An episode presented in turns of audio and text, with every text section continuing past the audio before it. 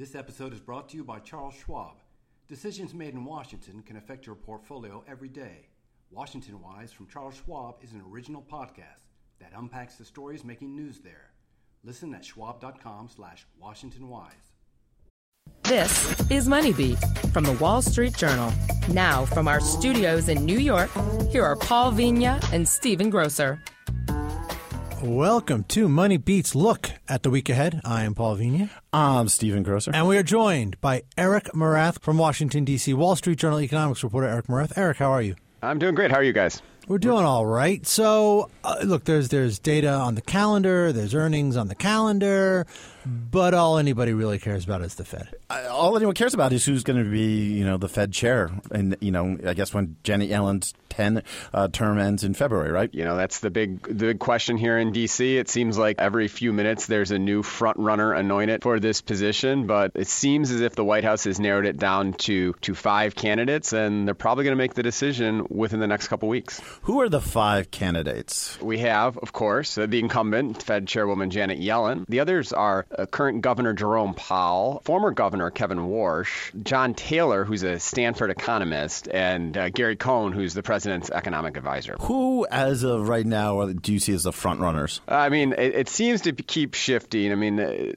you know, early on, uh, Cohn seemed to have have the inside track, and then that's definitely fallen off. And then more recently, it seemed to be either Powell or Warsh, both Republicans, but both have Fed experience, kind of seemed to be that you know middle of the road pick. But then President said that he likes Janet Yellen a lot. So apparently he forgot that a year ago at this time he was running attack ads featuring her face, and now uh, says he likes her a lot. And he previously said that he thought you know she was doing a good job. So it doesn't sound like she's out of it by any means at this point. No, she called back for a second meeting on Friday. Is that right? Yeah. So I think that that was um, a little unclear. She was at the White House oh, okay. again today, mm. and um, but then what was sort of came out was that was just kind of her standard meeting with with Gary Cohn. Although Gary Cohn and Treasury Secretary Steve Mnuchin are kind of the guys that are leading this search. So you know, mm. do we talk about what, how the economy looks and ask some more questions about the Fed? We're not sure. Right. Well, here's one question that I think is pretty important and maybe not everyone knows the answer to. I, I certainly don't know the answer because I'm asking it. Does Janet Yellen want the job? You know, I think she does. She hasn't put out there. I mean, the safer thing would have been, you know, when Trump was elected to say, hey, you know, I'm going to step aside. Or I'm going to, you know, serve out this year. You know, she hasn't given the indication that she's not interested. And that mm-hmm. would have been like the face saving thing, you know, not, to, to kind of keep her name into it at this point and, and, and then, then, not be picked over, is kind right. of would be an embarrassment, right? If you knew that was going to happen, you probably would have said six months ago, you know, at the end of my term, I'm stepping aside. Uh, you know, how, and we are clearly living in pretty unprecedented times, but how unprecedented would that be for a sitting Fed chairman to not be renominated?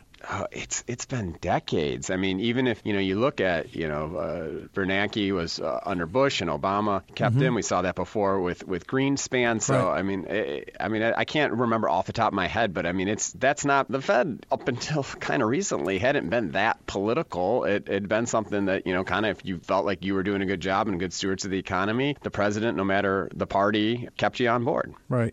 Yeah, I'm trying to. Now that we start bringing this up, I think did wasn't Paul Volcker by the end of his his term. I mean, Volcker came in in '79 and kind of you know strangled inflation, and everyone loved him. I think by the end of Volcker's time at the Fed, they they had kind of turned on him. Now that we bring it up, I think so. Maybe it was Volcker. Maybe, perhaps, perhaps, but yeah, I mean, which definitely is there's been a long long-standing time. Yeah, precedent. which is still of- a long time ago. Yeah. Yeah, pre- of of of uh, Republican presidents keeping uh, Democrat nominated Fed chairs and vice versa. I guess the what can we expect from the I guess the front runners in terms of you know monetary policy because I think that's what the markets care about. Obviously, they know where you know Janet Yellen stands, but what about Powell and Taylor?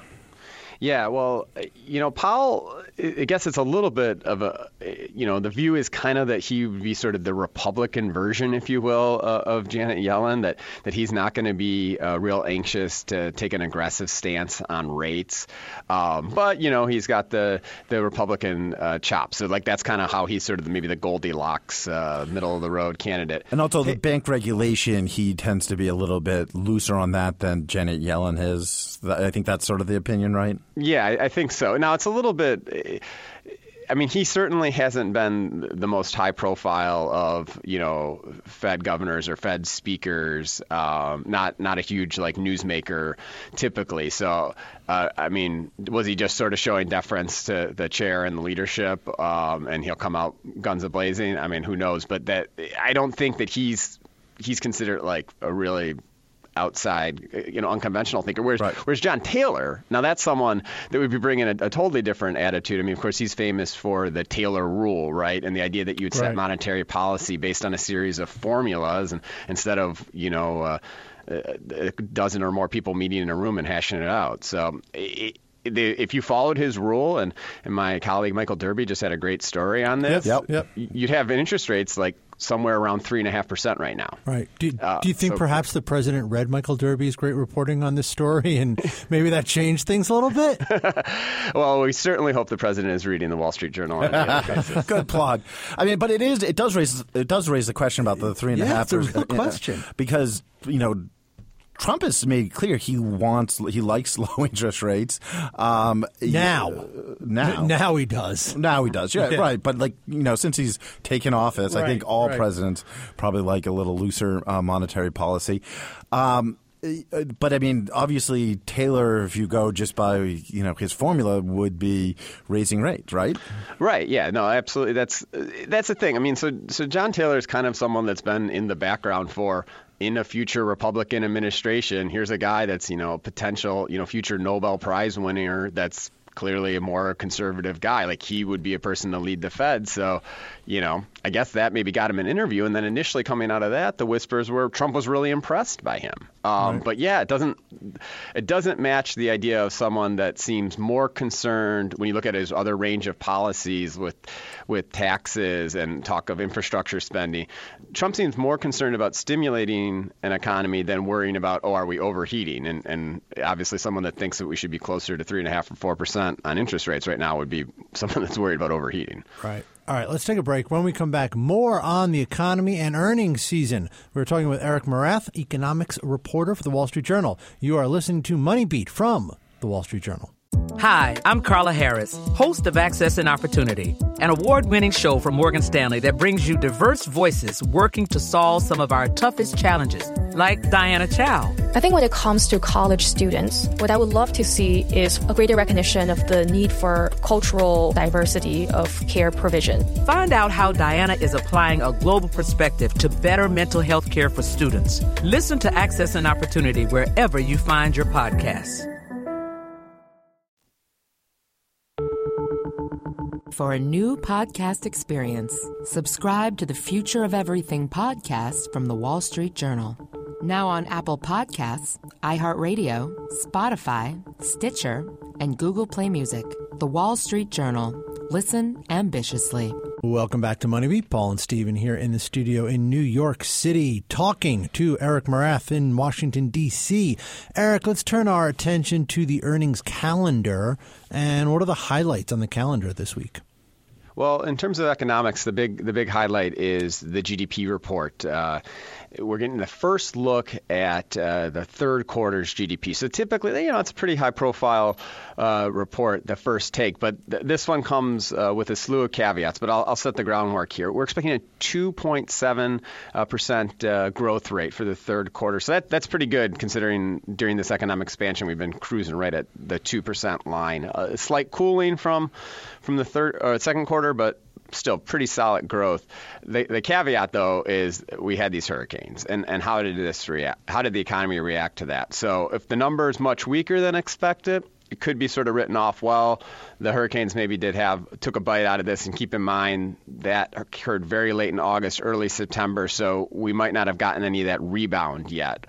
Um, but also, and we've seen this over and over again in the economic reports, the government saying we're having trouble collecting data. It's not that they that the hurricanes mm. necessarily did or did not impact the economy, but just there's limited data coming out because you know when businesses are disrupted and people are out of their homes, they're not exactly like returning the BLS's phone calls. And Right.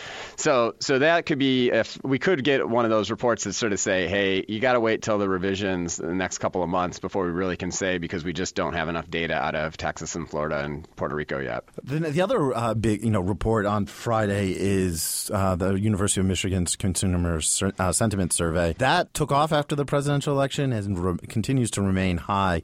What are we expecting? I guess. Yeah, so the preliminary report uh, showed a bounce back. We saw a little bit of a, a cooling in September and was like, well, consumers not feeling as good, or is this just a hurricane effect? And, and uh, the Michigan uh, economist said it looks like it was just the hurricane because it's it's back to pretty much where it was this spring. So consumers are feeling good, and you know I, that to me that just signals, hey, the unemployment rate is historically low, and while people have a lot to worry about here in here in Washington and elsewhere. Uh, you know, when people have jobs, I think that keeps consumer sentiment uh, pretty buoyant. Uh, one one question about consumer sentiment is how are we seeing that filter into? We get strong consumer sentiment. How are we seeing that filter into consumer spending and things like that?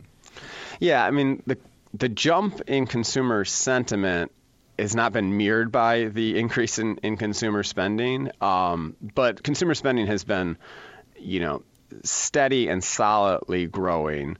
Um, you know, I think the sentiment numbers are probably overstating how good things are, but uh, you know, consumer's still still driving this economy, and you know, there's not uh, signs that, that that's going to let up uh, through the remainder of the year, which you know might set us up for for the best year of economic growth, at least in the last few. And then the the last thing, and we'll just mention this and, and move on. Really, is overseas. The ECB has a meeting on Thursday, and everyone is going to be watching to see what announcement they make regarding their big bond buying program, their version of quantitative easing. They've been talking for a long time about the fact that they're ready to start, you know, whittling that back.